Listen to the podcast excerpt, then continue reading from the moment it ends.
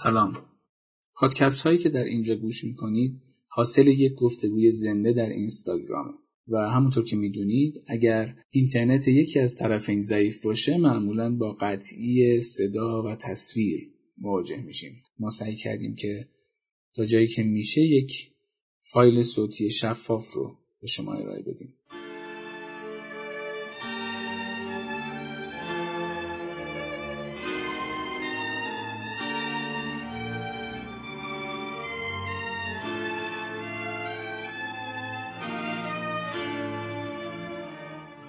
سینمای ایران دوره های متفاوتی رو از سرش گذرونده. از اکران فیلم های خارجی در دهه 20 و پا گرفتن سینمای ایران البته تحت تأثیر بالیوود در دهه سی.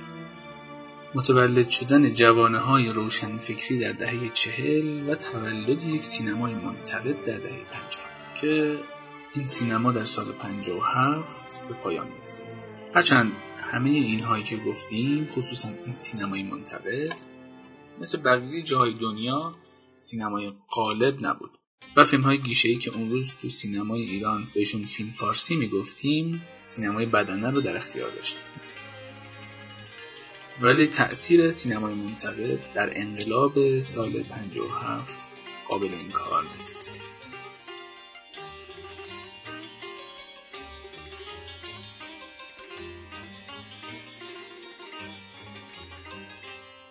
بعد از انقلاب هم دو دهه سینما کاری به کار حکومت نداشت.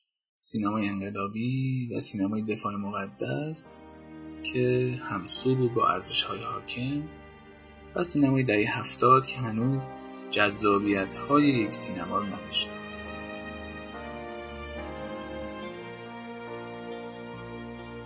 با شروع دولت اصلاحات در سال 76 سینما به عرصه برای اعتراض جوانان و نسل سوم انقلاب تبدیل شد.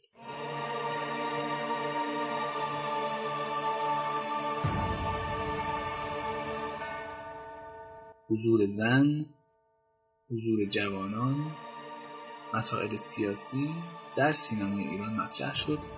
همه برای اولین بار. هرچند اینجا هم سینمای گیشه‌ای نبض بازار رو داشت.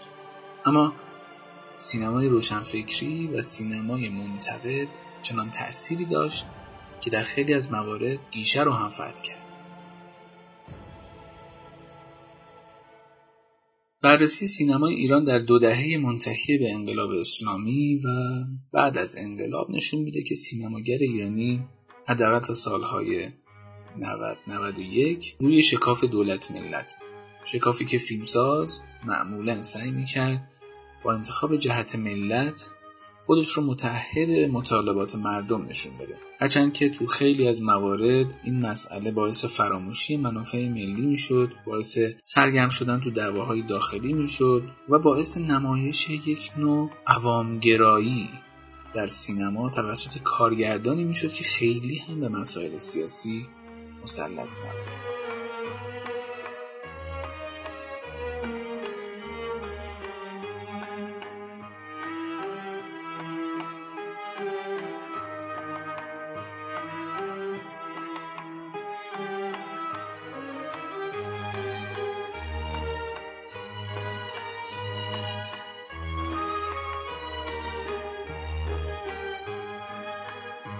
همیشه یک سوال وجود داره و اون هم پیدا کردن نسبت سینمای ایران با تحولات سیاسی آیا سینما می‌تونه پیشگویی کنه؟ آیا سینما متأثر از یک تحول سیاسیه؟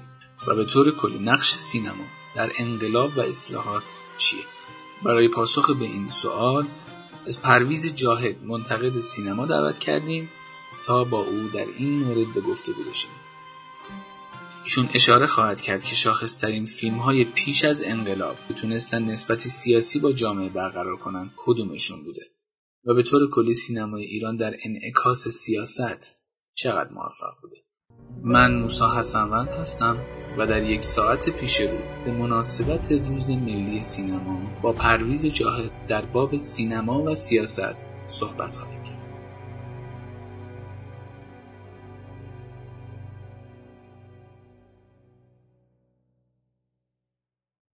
آقای جاهد سلام. آقا سلام قربون. خسته نباشید. شبتون بخیر. خیلی ممنون که وقتتون رو با ما و بینندگان ما در مردم سالاری آنلاین میگذرونیم. خیلی خیلی ممنون. بحث رو شروع کنیم. سینمای ایران به هر حال من بابت مقدمه عرض می‌کنم و الا شما که خودتون استاد ما هستید. سینما ایران دوره های متفاوتی رو از سر گذرونده و در هر دوره ای یک مشخصات خاص خودش رو داشته بله. نکته که وجود داره و بحث اصلی ما در باب سینمای ایران این هستش که می‌خوایم بدونیم تحولات سیاسی در دو دوره پیش و پس از انقلاب چه نسبتی با سینمای ایران داشته. اگر مقدمه ای داریم بفرمایید تا من بحث رو پیش بله. به سینما مثل تمام کشورهای در واقع جهان سوم یه جورایی با سیاست در ایران گره خورده یعنی از اول پیدایشش به نظر من سینما از اول سیاسی بود. یعنی از همون زمان که مزفر دیشا با ابراهیم خان عکاس باشی میرن فرانسه و اونجا آقای شاه در واقع جذب سینما میشه و تصمیم می‌گیره که یه دوربین گمون رو بخره و با خودش بیاره در ایران و به آقای عکاس باشی دستور میده که دوربین رو در واقع بخرن و اون می‌خره دوربین رو میاره و در واقع دوربین وارد دربار میشه و آقای شاه مزفردین شاه شروع می‌کنه به فیلم برداری از خاجگان و کنیزکان دربار و اینها. در واقع سینما در واقع سیاسی شده. سینما از همونجا سیاسی میشه. ببین سینما در غرب توی کافه های در واقع زیرزمینی شکل می‌گیره. برادران لومیر فیلم کارگران ورود خروج کارگران از کارخانه و ورود قطار به ایستگاه رو توی زیرزمینی در کافه در پاریس نشون میدن که مشتریاش اغلب آدمای طبقه فقیر جامعه. یعنی به حال کارگرها دستفروش ها بیکارها ایناست ولی در ایران تفاوتش با غرب اینه که شاه سینمایی رو وارد کشور می‌کنه. و اینجا از همون اول به عنوان ابزاری در خدمت حاکمیت قرار می‌گیره و این در واقع اتفاقی که در ژاپن هم میفته یعنی ژاپن هم سینما همینجوری وارد میشه. این رو لورا مالوی نظریه پرداز سینما توی یک مقاله کاملا به شباهت یعنی یک کنفرانسی بوده در لندن. و اونجا ایشون در واقع وقتی من این مطلب رو گفتم ایشون گفت چقدر این شبیه داستان سینما در ژاپن هستش.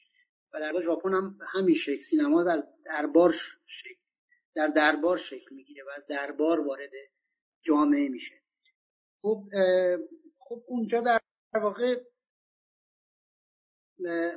همون زمانیه که مشروط خواه دارن مبارزه می‌کنن برای آزادی و در واقع امضای فرمان مشروطیت.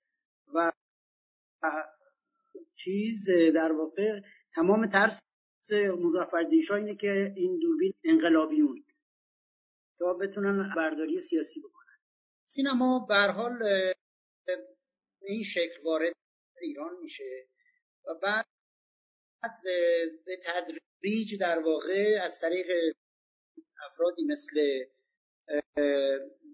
ابراهیم خان عکاشی و بعد ارامنه. این سینماها رو در ایران اینها تأسیس می‌کنن. و ابراهیم خان صحاف باشی یعنی یک مشروط خواهه توی سینماش همیشه لباس سیاه میپوشید و میومد ظاهر می‌شد و شروع می‌کرد قبل از نمایش فیلم راجع به چیز حرف زدن و ایده های مشروطه حرف زدن. و این آدم به حال از همون موقع این آدم مجبور شد بهش حمله شد از به خصوص از طرف متشرعین و افرادی مثل شیخ فضل الله نوری که در واقع کسی بود که سینما رو تکفیر کرد. یعنی معتقد بود که سینما منبع فساد و در واقع در ترویج کننده افکار و اندیشه های غربی هست و باید سینما از بین بره و نباید سینما در ایران پا بگیره رشد کنه. بنابراین یکی از کسانی که سینما رو در واقع به سینما حمله می‌کرد و تکفیر می‌کرد خود شیخ فضل الله بود که هم دستور می‌داد که مثلا به سینمای هم صحاف باشی و سینمای روسیخان و اینها حمله کنند. و خب بعدها خود روسیخان ایشون رو دعوت کرد به استودیوی خودش و سینمای خودش و اونجا ایشون فهمید که یه سینما به حال بعدم نیست خیلی هم چیز نیست. چون بهش گفته بودند که آقا روس چه نشستی که اسلام به خطر افتاد و روسیخان داره روی پرده زن بیهجاب و زن بدون روسری نشون میده. و این باعث شد که ایشون ندیده فتوای تکفیر سینما رو بده. بنابراین سینما از اول با چالش هایی در ایران مواجه بود. یعنی یک چالش از طرف به حال حکومت یعنی هم حکومت به حال و بعد حکومت پهلوی که حکومت پهلوی به حال روی رویکرد مدرن داشت نسبت به حکومت قاجار و سینما رو می‌خواست در اختیار بگیره در واقع ازش به عنوان ابزار سیاسی استفاده کنه. خب این در واقع باعث شد که سینما همیشه در واقع یه جورایی در برابر یک خواستهایی قرار بگیره. این خواسته یا خواستهای در واقع حذف بود یعنی خواستهایی از طرف مثلا اخشار سنتی جامعه مذهبی جامعه بود که خواهان حذف این سینما بودند و یک بخشی هم حکومت که می‌خواست در واقع این رو در اختیار خودش بگیره و سینمای سیاسی در واقع پروپاگاندای خودش رو داشته باشه. و اینجاست که مقاومت به وجود میاد. اولین فیلم ها رو خب چیزا می‌سازن ارامنه می‌سازن. یعنی آوانس اوگانیانس می‌سازه. و اولین فیلم اوگانیانس هم اتفاقا چالش است.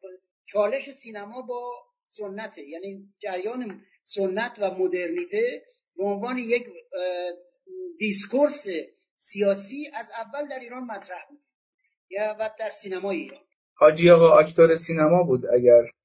بله حاجی آقا اکتور سینما یعنی اولین فیلم تاریخ سینما. یه فیلم جدی سینماست که باقی مونده چون قبل از اون آبی و رابی به حال کمدی کوتاهی بود که و ازش چیزی باقی نموند. ولی حاجی آقا اکتور سینما خوشبختانه یک نسخه از اون باقی موند. و حاجی آقا اکتور سینما در واقع یک نمایشگر یک چالشی هست در سینما ایران که از همون روز تا امروز ادامه داره.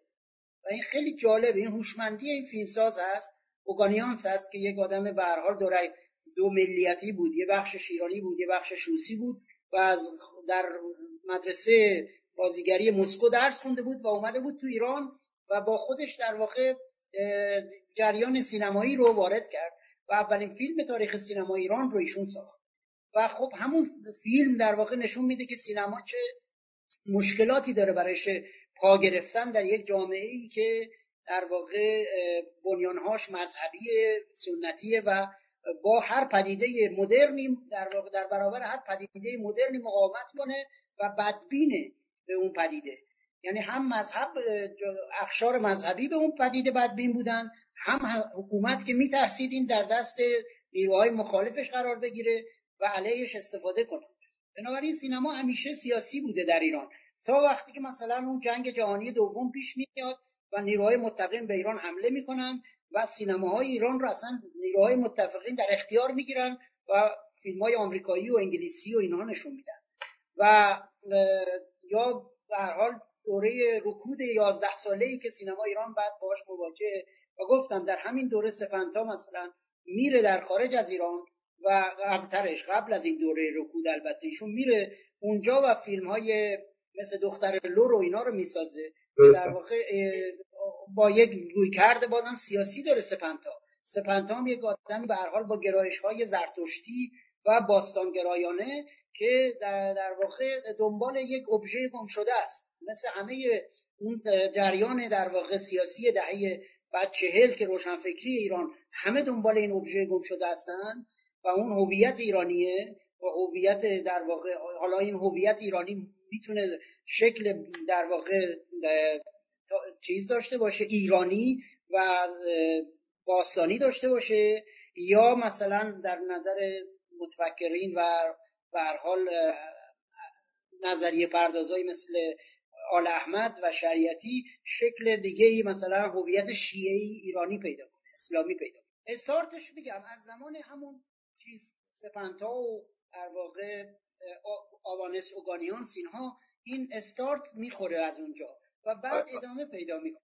آی جاهد ما یه پرش کنیم.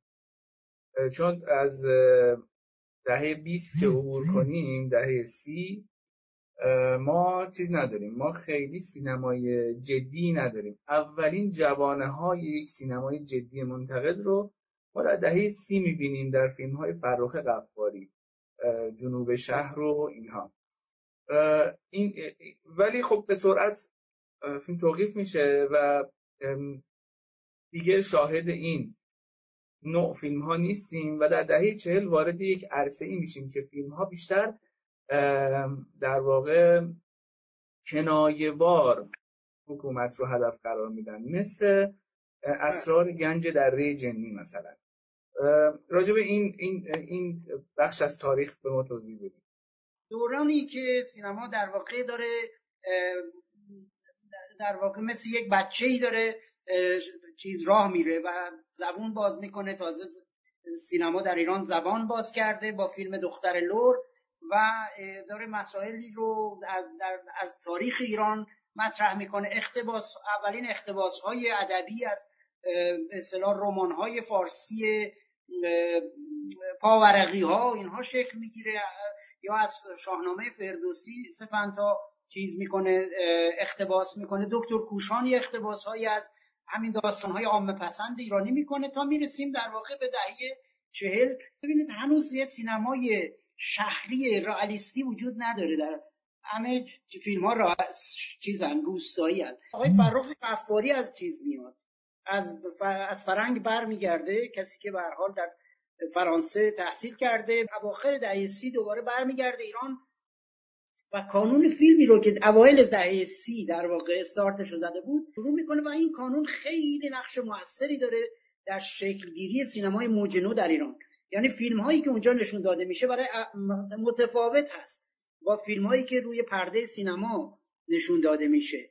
ابراهیم گلستان که به هر حال یک فعال چپ بود و عضو حزب توده بود و به هر حال سیاسی بود آدم سیاسی بود و این آدم به هر حال به خاطر انحرافاتی که در حزب توده دیده بود و شاهدش بود از حزب توده جدا میشه و در واقع یه جورایی با پروژه مدرنیزه کردن جامعه از سوی حکومت شاه همسو میشه. یعنی چون جریان توسعه برای گلستان مهم میشه. و, و توی فیلم های مستندش های روشنفکر و ادیب و شاعر و اینهای درجه یک رو در واقع جذب خودش می‌کنه. از اخوان سالس بگیرید. تا فروغ فرخزاد و بعد کریم امامی سراب سپهری اینها همه در واقع یک جریانی رو در سینمای مستند ایران را میندازن که منجر میشه به یک سینمای مستندی که در واقع درسته که انقلابی نیست درسته که در مقابل شاه نیست. ولی یک سویه انتقادی تندی داره. یعنی رویکرد سیاسی تندی داره. یعنی گلستان مثلا شما در موج و مرجان خارا ببینید یا در گنجینه های گوهر می‌بینید چجوری لبه تیز حملش رو متوجه سلطنت می‌کنه. متوجه در واقع تاریخ بی تفاخر شاهنشاهی 2500 ساله می‌کنه که همهش در واقع شاه داره به این مینازه و انقلاب سفید و اینها جاه طلبی های خود شاه رو در واقع یه جورایی گلستان فیلماش به سخره می‌گیره به حال بهش حکومت بدبین نیست و به عنوان یعنی خودی شناخته میشه به حال. و می‌تونه در واقع این نقد رو داشته باشه به حکومت از درون حکومت. فرمودین که گلستان با پروژه مدرن سازی حکومت همراه میشه. شاید اوایل بحث رو میگیم ولی ما می‌بینیم در مثلا همون اسرار گنج در جنی اساسا می‌زنه همه چیز رو. یعنی اون پروژه مدرن بله عرض کردم میگم یعنی یه جایی دیگه روی کردش رادیکال میشه. یعنی انقدر جامعه رو میگه وقتی من دیدم دارم جامعه داره تو لجن فرو میره دیگه همه دارن به اصطلاح به ببخشید گوزگوز میگه افتاده جامعه. من دیگه نمی‌تونستم طاقت. این حرف گلستان تو کتاب نوشتم با دوربین. از خودم در نمیارم. بله. و میگه که این وقتی دیدم جامعه اینجوری میشه دیگه نمی‌تونستم طاقت بیارم. بنابراین میاد اسرار گنج رو می‌سازه. قبل از اون در خشت آینه اون در واقع حمله به ساختارهای اجتماعی رو سیاسی رو انجام میده. در واقع نهادهای کل نهادهای جامعه رو بیمیره زیر سوال. از کلانتری بگیر تا پرورشگاه تا بیمارستان تا نمی‌دونم دادگستری و بعد چیز خود رسانه یعنی تلویزیون ملی ایران که تازه داره شکل می‌گیره. تلویزیون ثابت پاسال بوده اون موقع.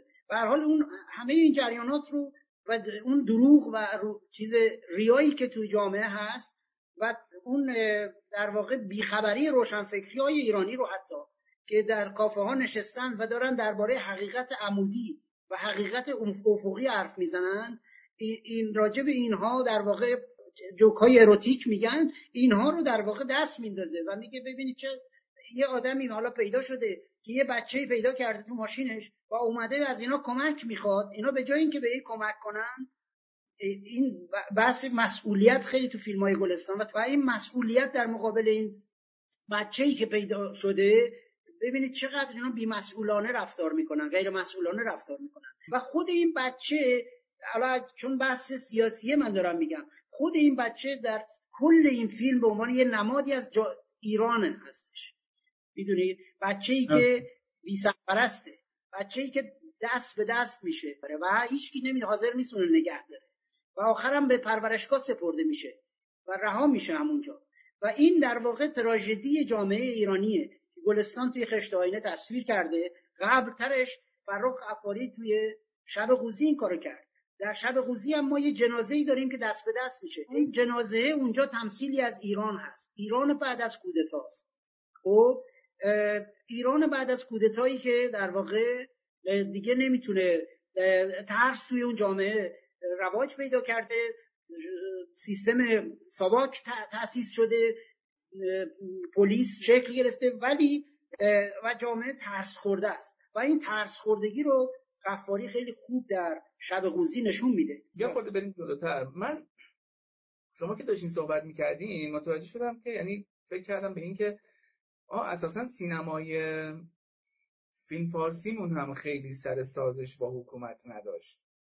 یعنی اگر حکومت تبلیغات مدرن می‌کرد ما در, در ایران سینمای فردین محبوب بود که به سنت ها میپرداخت و مثلا آبگوش میشستن میخوردن. یک سینمای روشنفکری هم داشتیم که خب قیصر میساخت و موجنو تولید می‌کرد. به جز چند تا فیلم خاصی که تبلیغاتی بودن و می‌شد فهمیدین رو اساسا سینما با حکومت سر سازش نداشته. ببینید خب تو همون سینمای فارسی خب خیلی از آدمهایی بودن که پیشینه سیاسی داشتن و داشتن برای اون سینما می نوشتن شما فکر نکنید مثلا فیلم فارسی سازا که دهه چهل به خصوص همشون آدمای بی سوادی بودن. یاسمی آدم بی سوادی نبود کوشان آدم بی سوادی نبود. یا آقای کیمران که چیز می نوشت فیلمنامه می نوشت برای سینمای فارسی. یا آقای جعفری اینا همه عضو حزب توده بودن.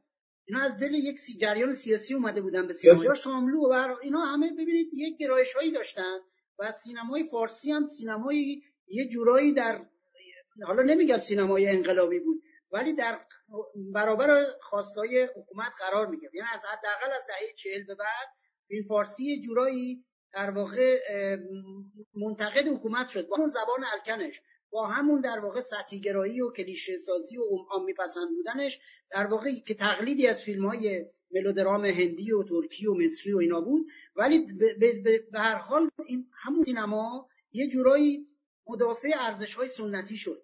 دهه چهل اوج در واقع گفتمان سیاسی بومیگرایی در ایرانه. و این بومیگرایی چند شکل داره که هم در موج اتفاق میفته و ما تظاهراتش رو در سینمای موجنو می‌بینیم و هم توی در واقع چیز می‌بینیم هم توی سینمای فارسی می‌بینیم. سینمای فارسی هم داره در واقع چیز می‌کنه یه جورایی مقاومت می‌کنه در برابر مدرنیزه, مدرنیزه کردن جامعه. یعنی یه جورایی روی کردشون تقریبا مشابه.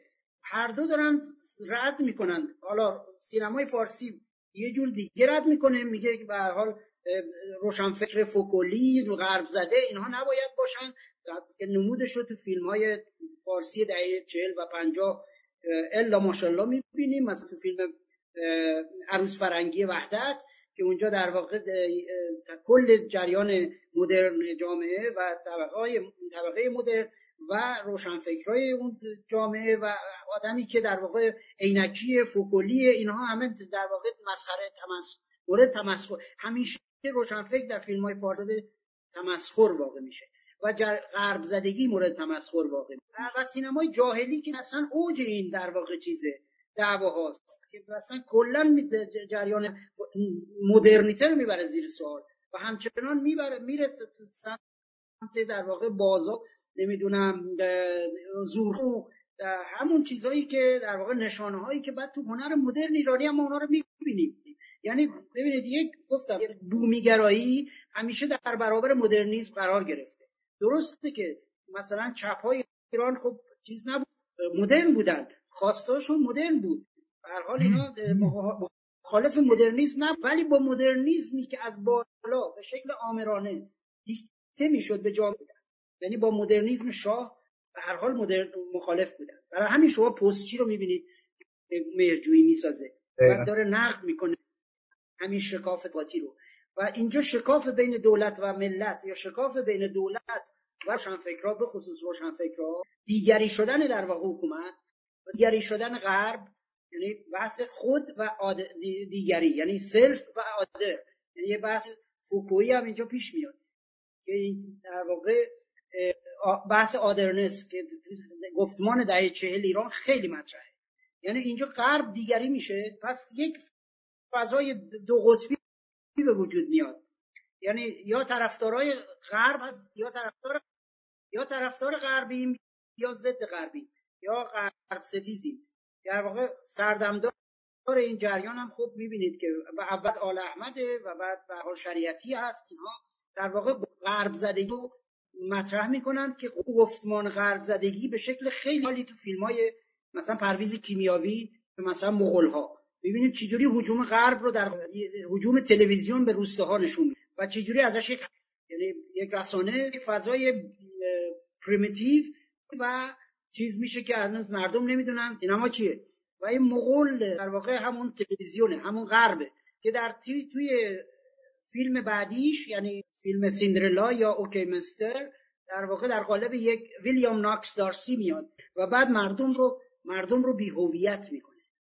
بیهویت شدن روستایی ها که دیگه زبانش یاد میره یادشون میره و به زبان عجیب غریب یعجوج و معجوج حرف می‌زنن. این فیلم ها پیشگویانه است یعنی همه اینها یه جورای انقلاب 57 رو دارن خبر میدن پیش که حالا قرار یک انقلاب. یه آدمی میاد به مردم میگه چیز؟ گل اندوم خاک گل گندم با این برید به جنگ اینو و با اون شعار مردم رو ارجاع میده به گذشتهشون به تاریخ. این گذشته گرایی که در مثلا فریدون رهنما صادق هدایت اینها در واقع در قالب با یک نوع گرایش باستان گرایانه و در واقع یک نوع حسرت تاریخ بردن از گذشته با شکوهی که از دست رفت و حالا نیست و همون ابژه گنده در واقع نمود پیدا می‌کنه. در آل احمد شریعتی و دیگران در قالب در واقع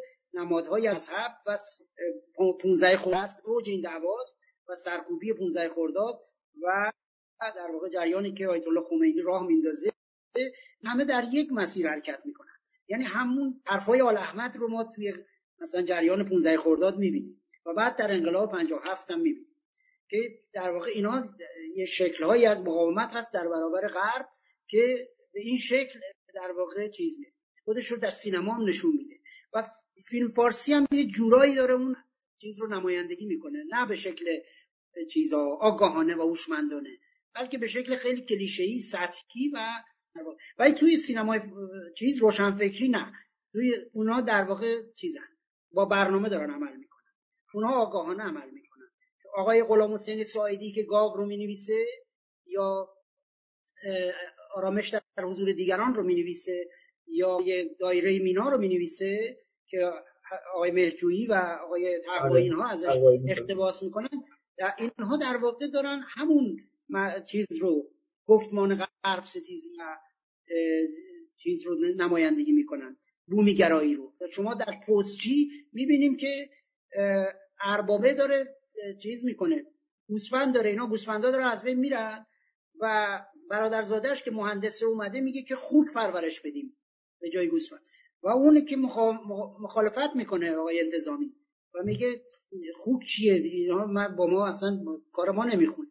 ببینید قشنگ کاملا حساب شده است. به حال سینمای موج نور رو حالا من خیلی سریع بگذرم. این یک وجهشه یعنی یک سینمایی که حالا این گفتمان ها توش هست. یه وجه دیگهش خیلی انقلابی تره که در واقع یک نوع سینمای خیابانی هست نطفه خودش یک سینمای انقلابی رو در واقع چیز نمایندگی می‌کنه.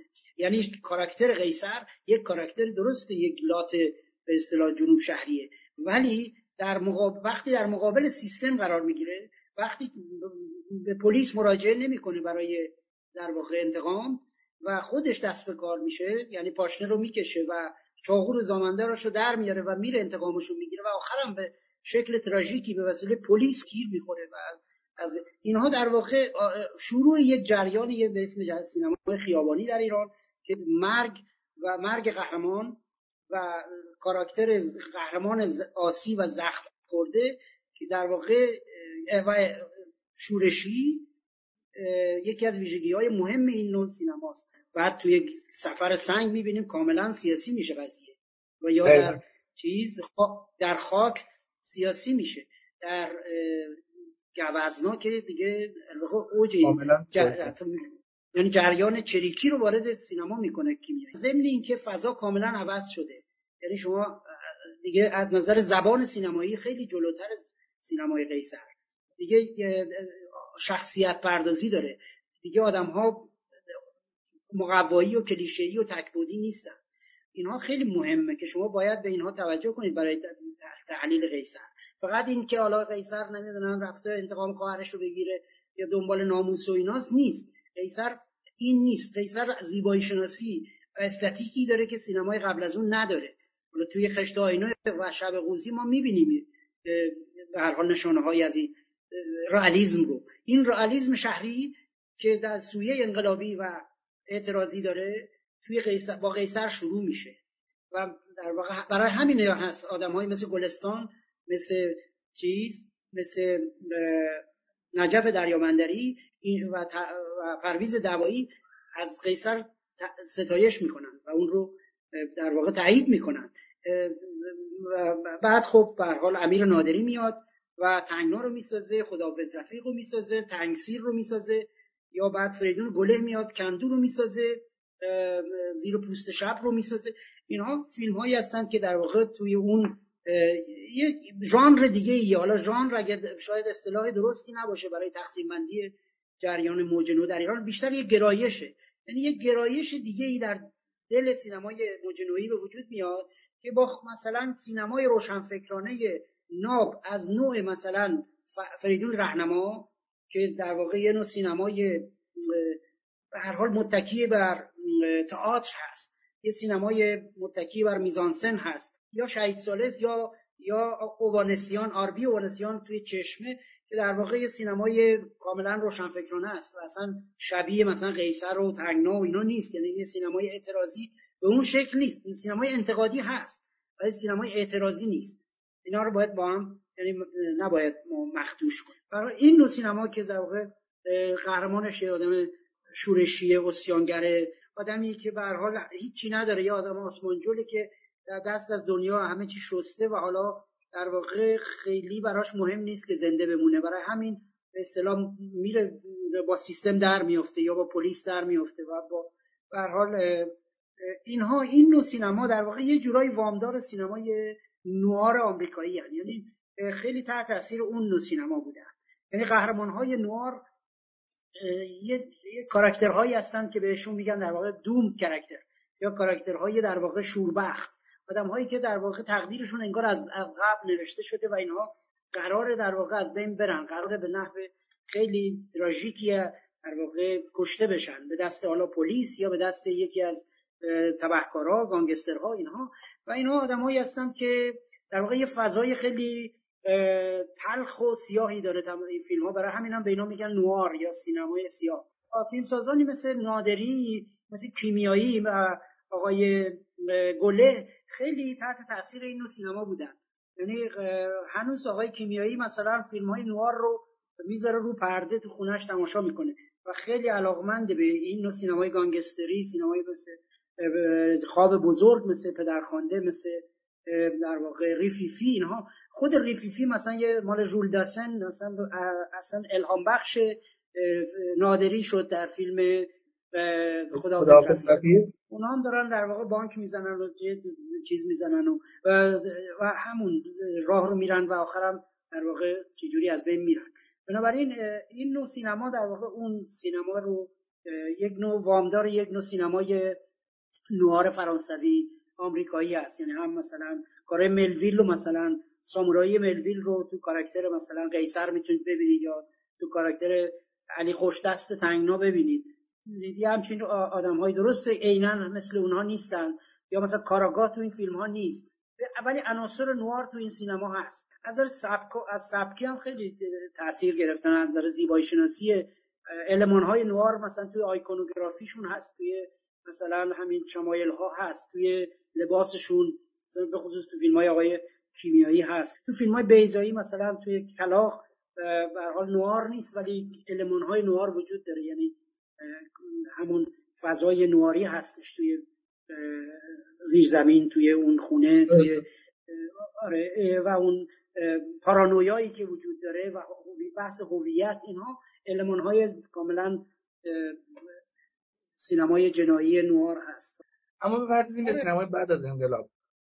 سینمای بعد از انقلاب خب ابتداش که یک سینمای انقلابی هست تا سالهای 60 یعنی ما فیلم هایی مثل فریاد مجاهد و فیلم هایی که کاملا در تلاقی با سیستم قرار گرفته با نظام حکومتی قرار گرفته همتدا هست بعد سینمای دفاع مقدس رو داریم که باز بله. هم جریان غالبش سینمایی است که دفاع می‌کنه از در واقع وضعیتی که حاکم هستش سینمایی هستش که خیلی حالتهای شهادت و اینها رو یک قهرمان شهید ما داریم. در دهه 50 قهرمان ما تبدیل میشه به ضد قهرمان یا قهرمان ضد سیستم.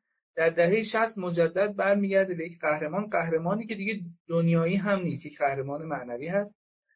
و در دهه 70 با ظهور سرمایه سالاری شاید بتونیم بگیم اولین جوانه های قهرمان هایی که مقابل سیستم نیستند رو ما می‌بینیم.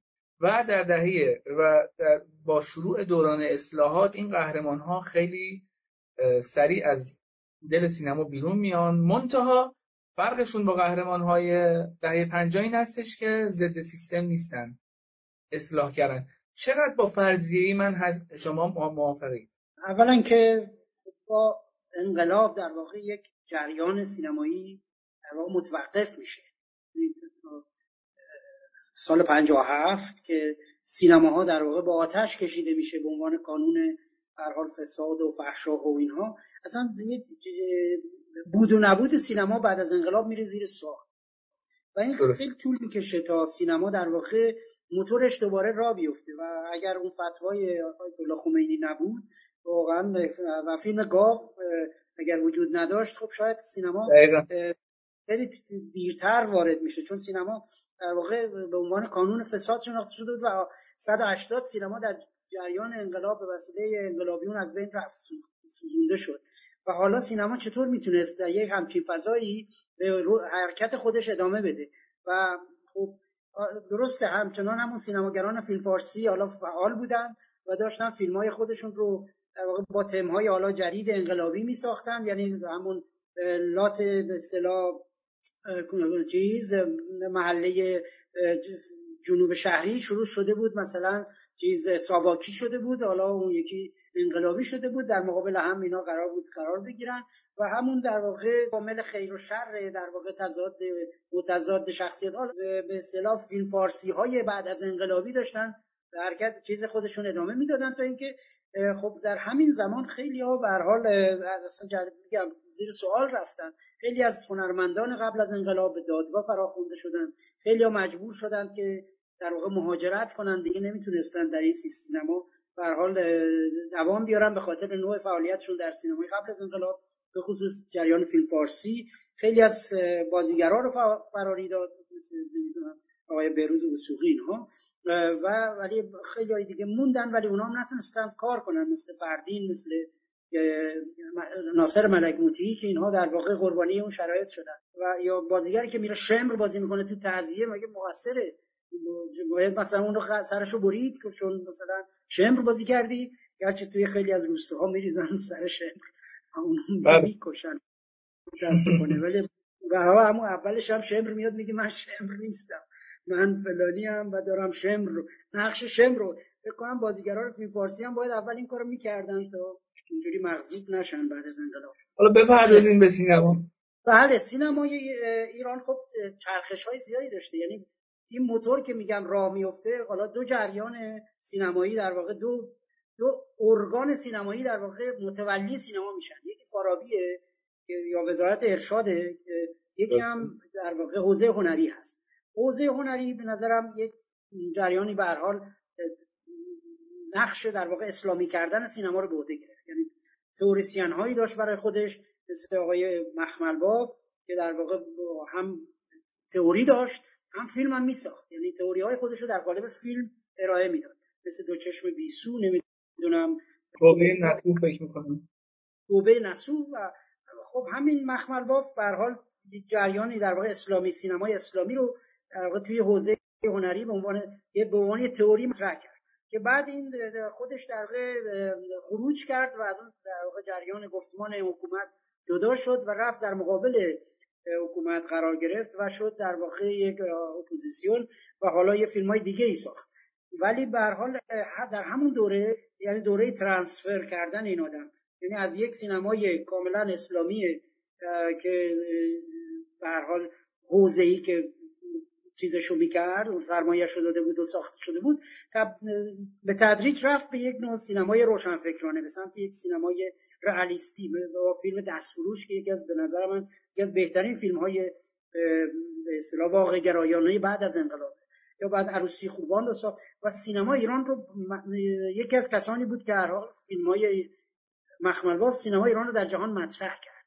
یعنی باعث شد که سینما ایران مطرح بشه. در کنار فیلم های امیر نادری در کنار فیلم های بیزایی یا کیاروسکی این نوع سینما به هر حال اینا یعنی سفیر حالا سینما فرهنگی سینمای ایران شد در جهان.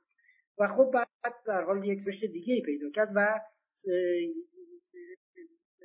اون توری های اسلامی کردن سینما رو شخص دیگری به اسم آقای آوینی بوده گرفت. مرحوم آوینی به عهده گرفت و ایشون در واقع تئوریسین یک نوع سینمای اسلامی انقلابی شد که البته نتونست هیچ وقت فیلم های خودش رو بجز روایت فتح که مستندهایی درباره جنگ بود که با یک رویکرد حماسی و چیز ساخته می‌شد به اصطلاح ایمانی و دینی ساخته می‌شد. توی سینمای داستانی نتونست ایده های خودش رو به پیاده کنه و یک کس دیگه ای هم فکر نمی‌کنم موفق شده باشه. ایده هایی چون بسیار حرفاش پیچیده بود و هنوز هم در موردش بحثه که اصلا واقعا آقای آوینی چی می‌خواست بگه در سینما؟ و متاسفانه چون زود به شهید شدن نتونستن در واقع ایده های خودشون رو پخته کنن و ما بفهمیم که تئوریش دقیقا چی بود و چه نوع سینمایی مد نظر ایشون بود. این نوع سینما به حال در یه جور دیگه دنبال شد. یعنی فارابیا سینمای گلخانه ای رو در واقع اونا اومدن و یک سینمای چیز رو ساختن یک سینمای هدایتی حمایتی نظارتی که حالا می‌گفتم الگوهای الگوهاشون هم که یک نوع سینمای عرفانی اسلامی بود و که خیلی متعادل تر از سینمای حوزه بود. یعنی در حال اینا چیزتر بودن. جنبه های به با سینمای بدنه می‌تونستن راحتتر کار کنن کنار بیان. حتی سینماگران قبل از انقلابی رو می‌تونستن جذب کنن. کما کردن. خیلی از سینماگران به حال قبل از انقلاب هم تونستن با در سیستمی که فارابی تعریف کرد. و الگوهایی که اون ارائه داد فیلم بسازن. مثلا آقای مرجویی.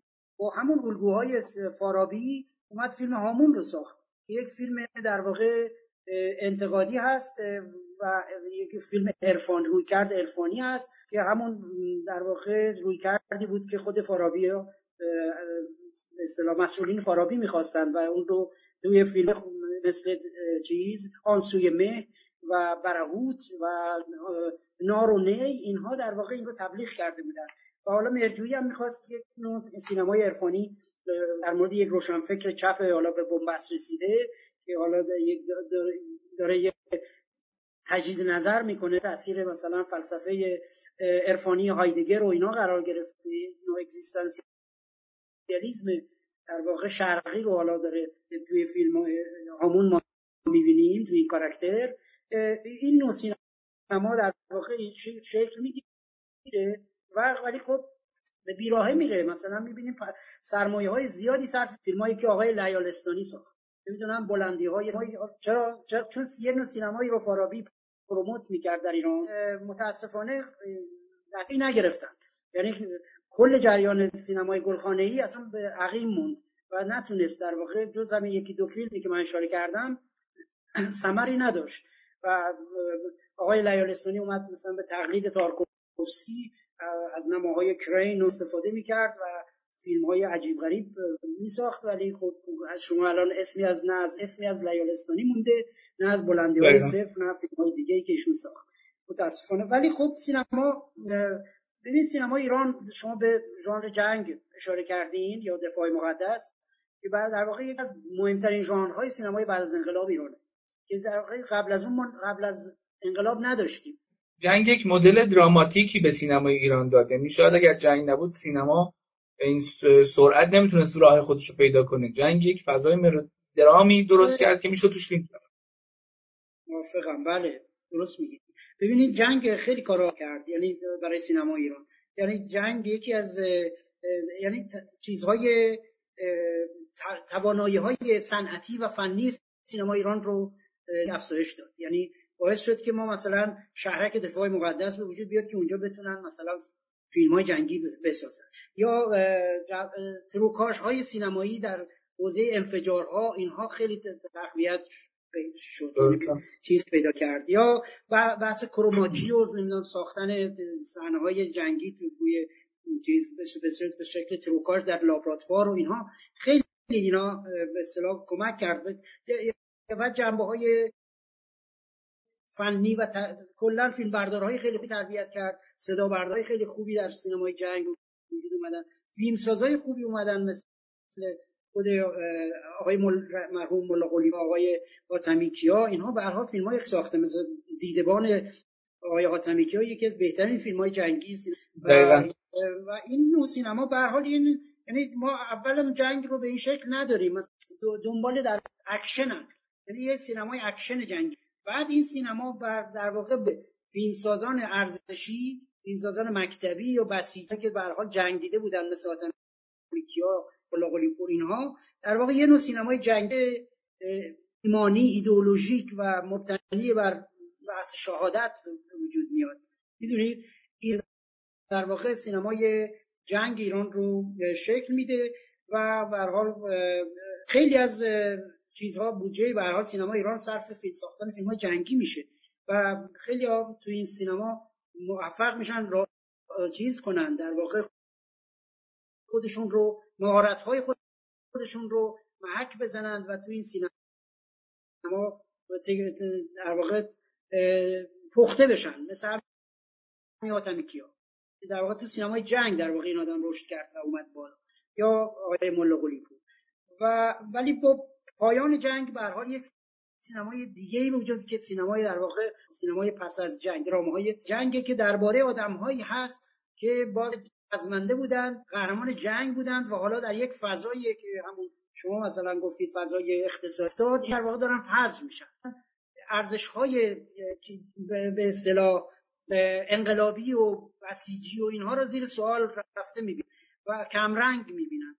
و می‌بینن که روحیه مثلا ماتریالیستی داره بر جامعه حاکم میشه یا در واقع یه جور چیز به وجود میاد. یه شکافی در واقع به وجود میاد بین همین نوع فیلمسازها یعنی فیلمسازانی که به حال یه سابقه جنگ داشتن یا رزمنده بودن یا کارهای جنگ و دولت. دولتی که حالا دولت اینها نبود. یعنی خواستا اینها رو نمایندگی نمی‌کرد. بنابراین فیلم های مثل شانس عروسی خوبان نمی‌دونم اینها رو باید توی این فضا واقع تحلیل کرد. از ارزیابی کرد. یعنی یه سینمای انتقادی بعد از جنگ که بعد هم که در واقع یه سینمای شوخی با جنگ هم راه افتاد که اونم آقای دهنمکی نمایندگی کرد که استارتش رو آقای کمال تبریزی تبریزی زد. لیلی با من است. لیلی با من است. زد ولی خب آقای چیز دهنمکی در واقع اومد خیلی این رو به سمت یه جور لودگی و به نظرم به سمت یه نوع ابتزال برد. یعنی فقط شوخی نبود. در واقع یه نوع ترویج کرد با این نوع سینمای جنگ. در حال یه, تابوهایی رو شکوند همین دهنمکی با همین فیلم ها که قبل از اون نمی‌شد در واقع این شوخی رو نمی‌شد با مثلا یک بسیجی کرد یا توی یه سینمای جنگ کرد. ولی خب دهنمکی تونست این کار رو بکنه. با به حال نفوذی که داشت و کاراکتری که داشت به حال این آره. سینمای در واقع گلخانه ای جواب نداد سینمای جنگ ولی گرفت از اون طرف سینما در ایران رشد کرد یعنی یه ژانری به اسم ژانر کودک در غیاب عناصر جذاب سینمای تجاری و هنری مثل سکس مثل خود زن که به هر حال نمی‌تونست دیگه به شکل قبل از انقلاب توی سینمای فارسی ظاهر بشه هم از نظر در واقع محدودیت هایی که براش به وجود اومد به لحاظ هجاب به لحاظ اصطلاح لمس جنسی بدنی اینها در واقع خیلی زن تو سینما ایران خیلی چالش بزرگی رو در واقع مواجه شد باش و سینماگران خیلی با احتیاط با مسئله زن مواجه می شدن در اوایل.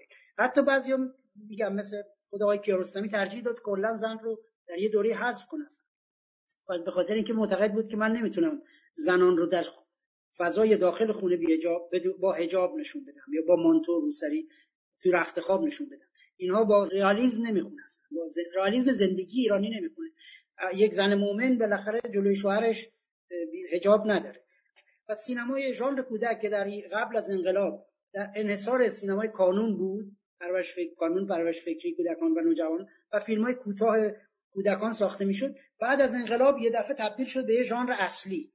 و اصلا با اون ژانر سینما ایران پرواز کرد حرکت کرد به سمت جشنواره ها و جهانی شدن. خانه دوست کجاست؟ دونده. این آب بارکار ساخته میشه گال مثلا مال آقای جلیلی.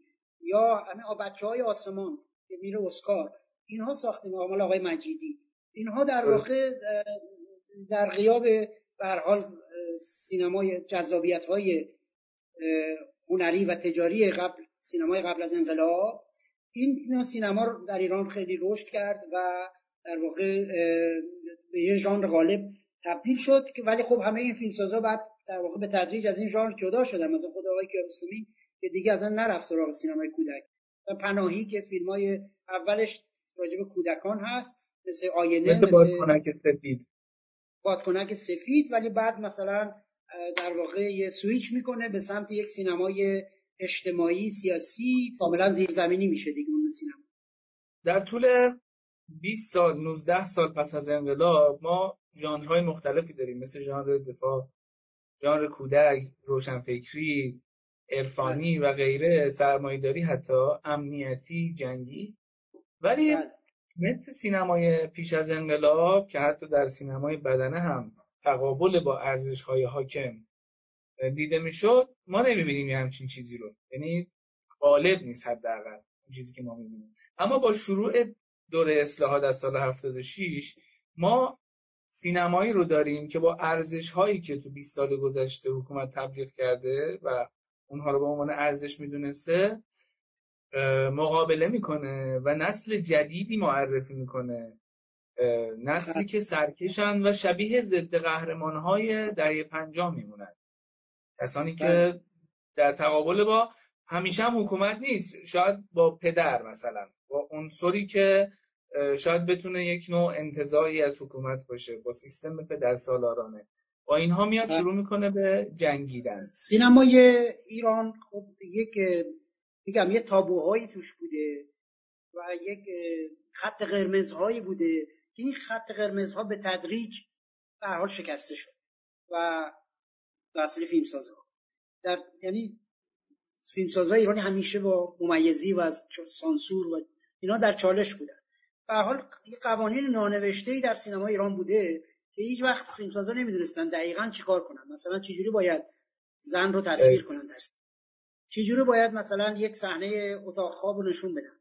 چطور میشه مثلا یک رزمنده ای از جنگ برمیگرده و مادرش نتونه در آغوش بگیره؟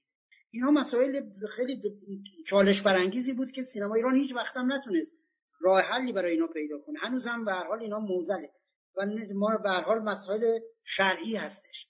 که نمیشه در واقع دست مسئولین سینمایی هم شاید نباشه یعنی در اختیار اونها نباشه. کما اینکه خیلی از فیلم مثل مثلا فیلمی که آقای کیانوش عیاری اخیرا ساخت یعنی کاناپه که در اون در واقع از برای خانم ها از کلاگیس استفاده کرد. الان ما این فیلم سانسوره و توقیف شده و اجازه نمایش نداره. خب چرا؟ برای اینکه خب ایشون میگه آقا من موی زن رو نشون ندادم من سر اینا رو تراشیدم کلاگیس هم استفاده کردم. ولی این توی تئاتر مثلا اجرا میشه ولی چرا تو سینما نمی‌ذارید یا در تلویزیون یه دورههایی تو بعضی سریال ها اجرا شد ولی من نمی‌تونم اینو. به حال اینا مسائل خیلی مهمیه که هنوز متاسفانه و خود سینما چیزها مسئولین سینمایی هم سازمان سینمایی هم در اختیار اونها نیست. یعنی یک مقام های بالاتری باید تصمیم بگیرن در دهه هفتاد در واقع یه نوع سینمایی به وجود اومد همراه با جریان اصلاحات که در واقع خواستار یه تغییراتی توی جامعه بود. تغییراتی توی فضای سیاسی جامعه بود. توی فضای سینما بود. یعنی مثلا عشق زمینی می‌بینیم یه دفعه مثلا وارد سینما میشه. تو یک نوع فیلم های تینیجری ساخته میشه. مثل دختری با کفشای کتونی نمی‌دونم غریبانه مصائب شیرین یا نوبت عاشقی درخت گلابی. اینا فیلم هایی هستن که جریان عشق زمینی می‌کنن عشق از آسمان میاد به زمین. و دیگه راحتتر می‌تونن فیلم سازه. با سراحتی بیشتری شخصیت ها می‌تونن راجع به عشق حرف بزنن توی فیلم ها و کلمه دوست دارم دیگه واقعا قبل از اون نبود ولی یه دفعه میاد وارد سینما. بنابراین این نوع یا سینمایی که مثلا یه جورای جریان سیاسی حاکم رو نمایندگی می‌کرد. یعنی همون خواسته های دولت اصلاحات نمایندگی می‌کرد. یعنی یه روی کرد ژورنالیستی داشت. یه روی کردی که در واقع خیلی تاریخ مصرف داره مثلا فیلم ها واقعا جز یکی دو نمونه, نمونه واقعا من چیزی به یاد نمیارم از اون دهه. پارتی یادم میاد اعتراض یادم میاد. متولد ماه مهر مثلا چیز باشه احمد رضا درویش باشه اینها که در واقع یک فضای ملتهب سیاسی و جوانهای سرخورده از انقلاب رو که حالا دنبال خواستای سیاسی داشتن خواستای تغییر بودن خواستار اصلاحات بودن اینها رو در واقع توی فیلم ها منعکس می‌کرد ولی خب این هم به حال یک عمر کوتاهی داشت و بعد می‌بینیم که با روی کار آمدن دولت آقای احمدی نژاد در واقع فضای سیاسی یه مقدار بسته میشه و در واقع یه جور شکاف بین سینماگرا و دولت خیلی به اوجش می‌رسه. و دیگه یعنی یه نوع بدبینی به حاکمیت به دولت به وجود میاد و سینماگرا فاصله می‌گیرن و خانه سینما تعطیل میشه.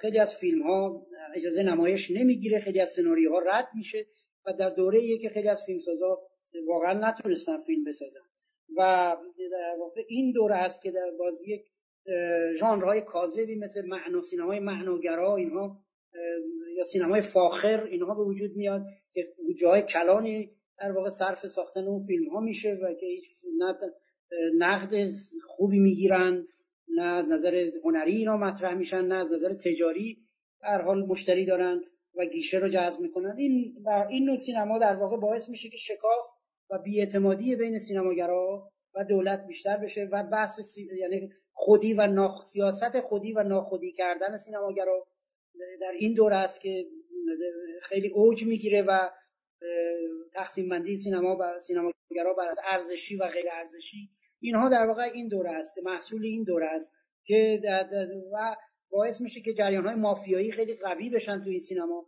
از اون طرف سینمای تجاری به سمت یک نوع سینمای مبتزل سطحی مبتزل همینجوری. این که امروز شاهدش هستیم در واقع استارتش اون دوره زده شد.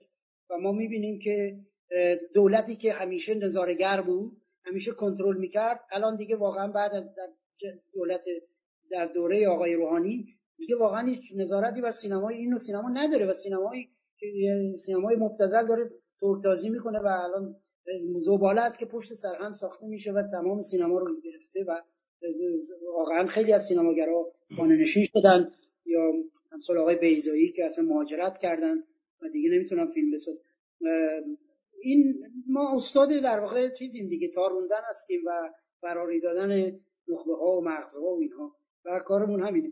می‌تونیم در واقع فضا رو به قدری تنگ کنیم که دیگه هیچ کس نتونه واقعا جز همون محدوده ایدولوژی و تنگی که ما در نظر گرفتیم فیلم بسازه. نه سینما اینقدر نباید تنگ باشه. عرصه فرهنگ باید در درش به روی همه باز باشه. نباید یک عده فقط از یک رانت استفاده کنن. این رانت باید برای همه باشه اگر هست. اگر یک پولی هست اگر یک سرمایه‌ای هست اگر بودجه هست باید برای همه سینماگرا باشه. این این سینما این اینجاست که سینمای ایران در واقع درجا می‌زنه و الان ما در دهه 90 سینما ایران واقعا فروکش کرد. تمام اون چیزهای پتانسیل های خودش رو از دست داد به تدریج. ما جز چند نمونه واقعا دیگه توی جشنواره‌ها دیگه حرفی برای گفتن نداریم. دیگه سینما ایران مثل سینمای مثلا کره جنوبی یا کره سینمای رومانی یا سینمای برزیل و مکزیک اینها که الان دارن میان رو اینها دارن مطرح میشن. سینما ایران داره عقب میره پس پیدا می‌کنه. چرا؟ برای همین یعنی از یک طرف ممیزی و سانسور روز به روز و فشار سختتر شده از اون طرف مسائل مالی هم عرصه رو تنگتر کرد. یعنی سینما افتاده دست یک عده آدم های کارچاخ کن و بساز بفروش که اصلا اسم تهیه کننده رو اینهاست در صورتی که هیچ سابقه تهیه کننده ندارن. پول های فاسد نمی‌دونم کثیف اومده تو این سینما. و این هاست که در واقع مشکلات سینمای امروز ماست. و سینمای ما که یک زمانی در واقع در اوج خلاقیتش بود در دهه 60 دهه 80 و سینمای جهان رو فتح کرد. یعنی خیلی جاها واقعا سینما ایران مطرح شد و کتاب ها نوشته شد مقاله ها نوشته شد. دانشجوها دانشجوهایی که تز پی اچ دیشون رو راجع به سینما ایران نوشتن و هنوز هم دارن می نویسن و به هر دانشگاهی می‌رفتی هر جشنواره می‌رفتی یک بحثی راجع به سینما ایران اونجا یک میزه گردی بود یک جر... این الان از اون سینما دیگه خبری نیست واقعا.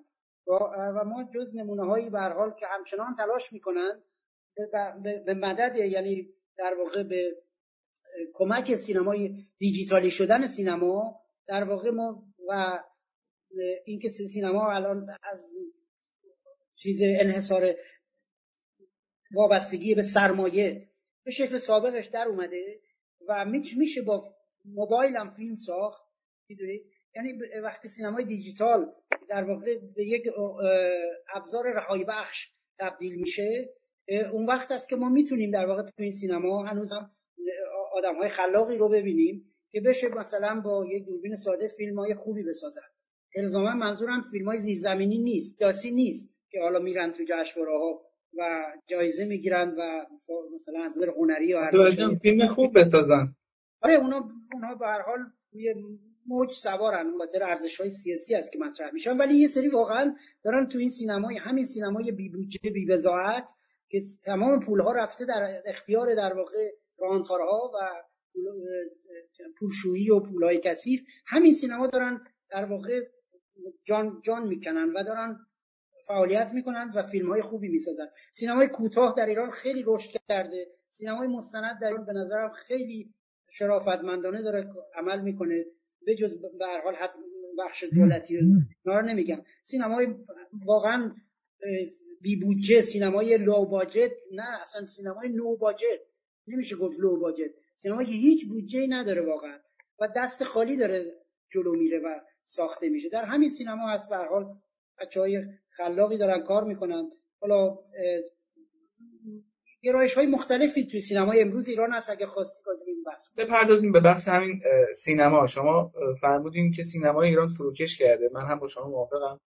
ما دیگه اون سینمای خلاق و پویا رو نمی‌بینیم. بیشتر یک بخش بله. بسیار تجاری داریم.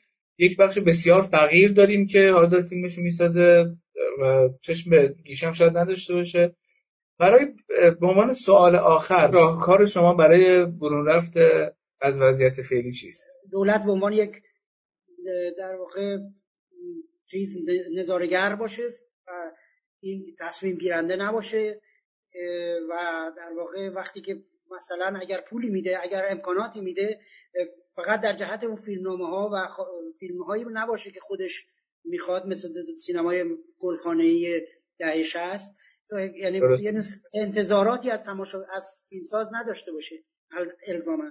و بحث یعنی یه نوع چیز باید در واقع توی بحث فیلمنامه باید یه تجدید نظر بشه. بحث اکران باید یه مقدار سختگیری ها کمتر بشه. بحث ممیزی باید یه مقدار فشارها کمتر بشه.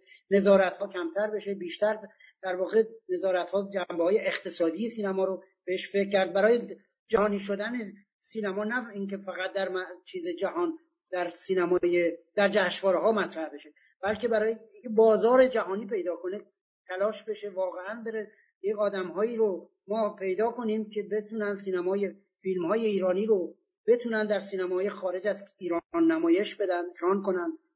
دنبال اینجور چیزا سرمایه های خارجی بیاد داخل ایران و ارز خارجی بیاد. و این سینما از نظر سینمای صنعتی و سینمای بدنه تقویت بشه. از اون طرف که به حال سینمای مستقل باید حمایت بیشتری بشه. همین سینمای هنر رو تجربه که در واقع نه بودجه داره نه چیز داره. با دست خالی دارن خیلی از بچه ها فیلم می‌سازن و اکرار میشه این فیلم ها و جاذبه های تجاری نداره ستاره نداره. این ستاره مشکل اصلی سینمای ما شدن بازیگرا و سلبریتی ها مشکل اصلی سینمای ما شدن. یعنی علکی سینما قیمت فیلم ها رو بردن ساخت فیلم ها رو بردن بالا. دست های آنچنانی های کثیف که توی سینمای ما اومده. اینها خیلی ضربه زده و در کنار اینها یک گرایش های در واقع برداشت های خیلی نادرست از یک نوع سینمایی به اسم سینمای اجتماعی. که تمام سینما ایران خلاصه شده در یک نوع سینمای اجتماعی قلابی و بیرمق و دروغین که اصلا خیلی تفاوت داره با رئالیسم اجتماعی که ما در جهان سراغ داریم با رئالیسم انتقادی و اجتماعی که مثلا فیلمسازان ایتالیایی مثلا نورالیستا داشتن مثل دسیکا داشت نمی‌دونم زاباتینی داشت یا همین الان کنلوچ داره پازولینی اینها داشتن. این نوع سینما ما اصلا واقعا نشانی در ایران نمی‌بینیم. ما هنوز سینمای واقعا نورالیستی با اینکه سینما ایران یکی از ویژگیهاش رو میگن نئورالیستیه. خیلی کم ما شاید خیلی فیلم های معدودی رو من سراغ دارم که واقعا بشه گفت مفهوم واقعی کلمه نورالیستی باشه. مثلا آقای ایاری مثلا سوی آتشش یا چیزش آبادانی هاش اینها یه نوع سینمای نورالیستی هن. ولی واقعا ما چند تا فیلم داریم که ما شبیه دوز دوچرخه باشه. شبیه نمی‌دونم روکو برادران باشه. چه چه فیلمی راجع به مثلا مسائل سیادی در ایران ساخته شده که همتراز باشه با چیز با زمین میلرزد ویسکونتی؟ ما نداریم این سینما رو. ما هنوز فیلمسازی مثل کنلوچ نداریم واقعا. من خیلی چیز احترام قائلم برای آقای کیمیایی. به هر حال سینمای سیاسی اعتراضی خوبی رو نمایندگی می‌کنه. همچنان هست. همچنان فعال و همچنان این نوع سینما رو می‌سازه. فیلمسازهای دیگه هم هستند که به هر حال شبیه ایشون کار می‌کنن. فیلمسازی که مثلا فیلم درخونگار رو ساخت که خیلی به نظرم فیلم جالبی بود در همین سینما. یا فیلمی که آقای نعمت الله ساخت شعله ور فیلم بسیار خوبی بود. یک سینمای جسورانه خیلی متفاوتی بود. یه نوع ساختار شکنی از نظر شخصیت پردازی از نظر روایت تو سینمای ایشون بود. یا سینماگران سینفیل که در واقع خیلی فیلم می‌بینند خیلی عشق سینما خیلی خوره فیلمن و تحت تاثیر سینماگران خارجی هستن. مثلا نولان رو دنبال می‌کنن بلاتار رو دنبال دنبال می‌کنن یا مثلا ایناریتو رو دنبال می‌کنن. مثل آقای مکری که به هر حال تجربیات تازه‌ای در سینما ایران از نظر زیبایی شناسی انجام داد از فرم انجام داد. در حال خب در سینمای خارج تازگی نداره اینو. ولی در سینمای ما تازگی داشت. اینکه شما یه فیلمی رو لانگ تیک با در یک پلان بسازی در ماهی گربه یا هجوم یا مثلا آقای چیز مثلا فیلم فر... آقای فرشباف فیلم تومان یک فیلم واقعا جالبی از روایت از شخصیت پردازی. اینها یعنی اینها در واقع معیارها رو تغییر دادن. یه مقدار از اون سینمای اجتماعی زده ایرانی که فقط معتادها و نمی‌دونم اخشار محروم به ظاهر داره برای اونا دل میسوزونه ولی داره عملا کاسبی می‌کنه و این روحیه کاسبکارانه در سینما ایران خیلی حاکم شده. که مثلا از فقر از نمایش فقر و از نمایش در واقع فروپاشی اجتماعی از از بحران های خانوادگی طلاق اینها ما در واقع پول در بیاریم. فیلم های سطحی رمانتیک ملودراماتیک کلیشه‌ای بسازیم اینها نه. من نمی‌خوام بگم مثلا تو همین سینما باز آقای روستایی فیلم های خوبی ساخت مثلا. انتقاد دارم به اون فیلم ها ابد و یک روز و متر شیشونیم و هر حال یک نوع سینمای پرتحرک اجتماعی چیزی داشت پویایی داشت. هم به لحاظ میزانسن مثلا توی همون فیلم ابد یک روز در اون میزانسن هایی که در اون فضای بسته خونه محقر زاویه دیدهایی که استفاده کرده و یا توی چیز متر شیشونیم به هر حال یک سینمای شبه گانگستری رو در واقع که ما نداشتیم در واقع. این این نوع تصویری از پلیس فاسد رو مثلا یا یا پلیسی که مرز بین فساد و شرافت رو داره طی می‌کنه ما توی سینما ایران نداشتیم. اینها خیلی جسورانه و من چون واقعا چیز دارم اعتقاد دارم. اخیرا هم شاهد موج یک سری فیلم هایی هستیم که شاخصترینشون در سال گذشته فیلم روز صفر بود و همون ماجرای نیمروز دو فکر می‌کنم که این هم موج جدیدی است که بدم نباشه. خیلی مشکل دیگه. توی سینمایی شما راجع به تاریخ معاصر ایران بخوای فیلم بسازی و صداقت هم داشته باش و تاریخ رو درست روایت کنی این مسئله خیلی مهمه باید در این فیلم ها مهم نیست کی می‌سازه. طبیعتا وقتی مثلا مؤسسه مثل اوج میاد یه فیلم اینجوری می‌سازه یک روی کرد چیز داره امنیت داره. یا مثلا فیلم چیز که ساخته میشه خانم آبیار ساخته راجع به چیز جنوب و اون ریگی های خب اینا به هر حال مسائل امنیتی و مسائل ملی هر کسی نمی‌تونه سراغ این نوع موضوع ها بره. خیلی حساس برانگیزه. ولی خب مثلا آقای مهدویان توی اون ماجرای نیمروز یک یک سینمای جدیدی رو و ما سینمای اینجوری داشتیم قبل سینمایی که مربوط به دهه 60 بود یا جریان مجاهدین و اینها بودش. مثلا کارهای آقای مینویی و اینها بودش. و ولی ما در این سینمای جدید مثلا امنیتی که حالا مؤسسه‌ای مثل اوج و اینها دارن می‌سازن یه نوع با یه نوع داکیو دراما یعنی یک سینمایی که خیلی, خیلی شکل مستند داره مستندگونه داره ولی از اون طرف دراماتیک هم هست. که اونجا بحث درامش خیلی جالبه و همین روی کرد چیزش داکیو دراماش یا ماکیو دراماش در واقع خیلی خوبه درسته. ولی خب از اون طرف می‌تونه در واقع یک روایت یک جانبه باشه. مثلا که دوربین فقط در این طرف امنیتی هاست و اون طرف رو مثلا نشون نمیده. به نظرم اگر این سینما قرار ادامه پیدا کنه نمی‌تونه فقط در واقع روایتگر یک سویه تاریخ باشه. باید در واقع همه جنبه های تاریخ رو چون به حال به مسائل تاریخ معاصر مردم اینها رو دیدن و تاریخ یادشونه. یعنی خیلی سخت شما روایت تاریخی بکنی و مردم اونو قبول نداشته باشن. و مردم ببینید داستان کربلا نیست که شما اصلا مال چیز تاریخیه و مال چند قرن پیشه. و الان مثلا بخوان یکی بسازه خب می‌تونه توش اتفاق تحریف هم صورت بگیره. برای همین مثلا فیلم مثل روز واقع از توش سرافراز بیرون میاد. به خاطر اینکه با اینکه آقای بیزایی خیلی به تاریخ اعتقاد نداره و به روایت های متعدد تاریخی اعتقاد داره به روایت اصلا بله تاریخ اصلا یه روایت تاریخی رو در واقع چیز کنه ارائه بده در روز واقع خب متاسفانه به خودش اجازه بسازه و دادم به یه فیلمساز دیگه اونو ساخت. و حال این نوع روایتگری همیشه روایت تاریخ تاریخ هیچ جا ثابت نشده واقعا. ما روایت های مختلفی از تاریخ داریم و حتی تاریخ معاصر. پس ما روایت ها رو باید در واقع از دید آدم های مختلف ببینیم. از دید جریان های مختلف ببینیم. به حال توی این ماجرای نیمروز دو آقای مهدویان اصلا یه سعی کرد یه تعادلی بین زاویه دیدها ایجاد کنه. یه دوربینش رو می‌بره اون سمت اردوگاه درسته بله. اینها و اون یه بخش از در واقع چیز مجاهدین رو هم نشون میده و یا اون خانومی که مجاهد هست که حالا می‌خواد بیاد این طرف و بچهش رو ببینه و این طرف هم شوهری داره که توی جریان امنیتی ها و اطلاعاتی هاست و اون می‌خواد در واقع زنش برگرده وضعیت از بین نره یه روی کرده انسانی در واقع به این ماجرا داد که فقط در واقع روی کرده چیز نبوده امنیتی نبوده امنیتی محض نبوده. مثلا انگار فیلم مستند داریم ببینیم از این حادثه.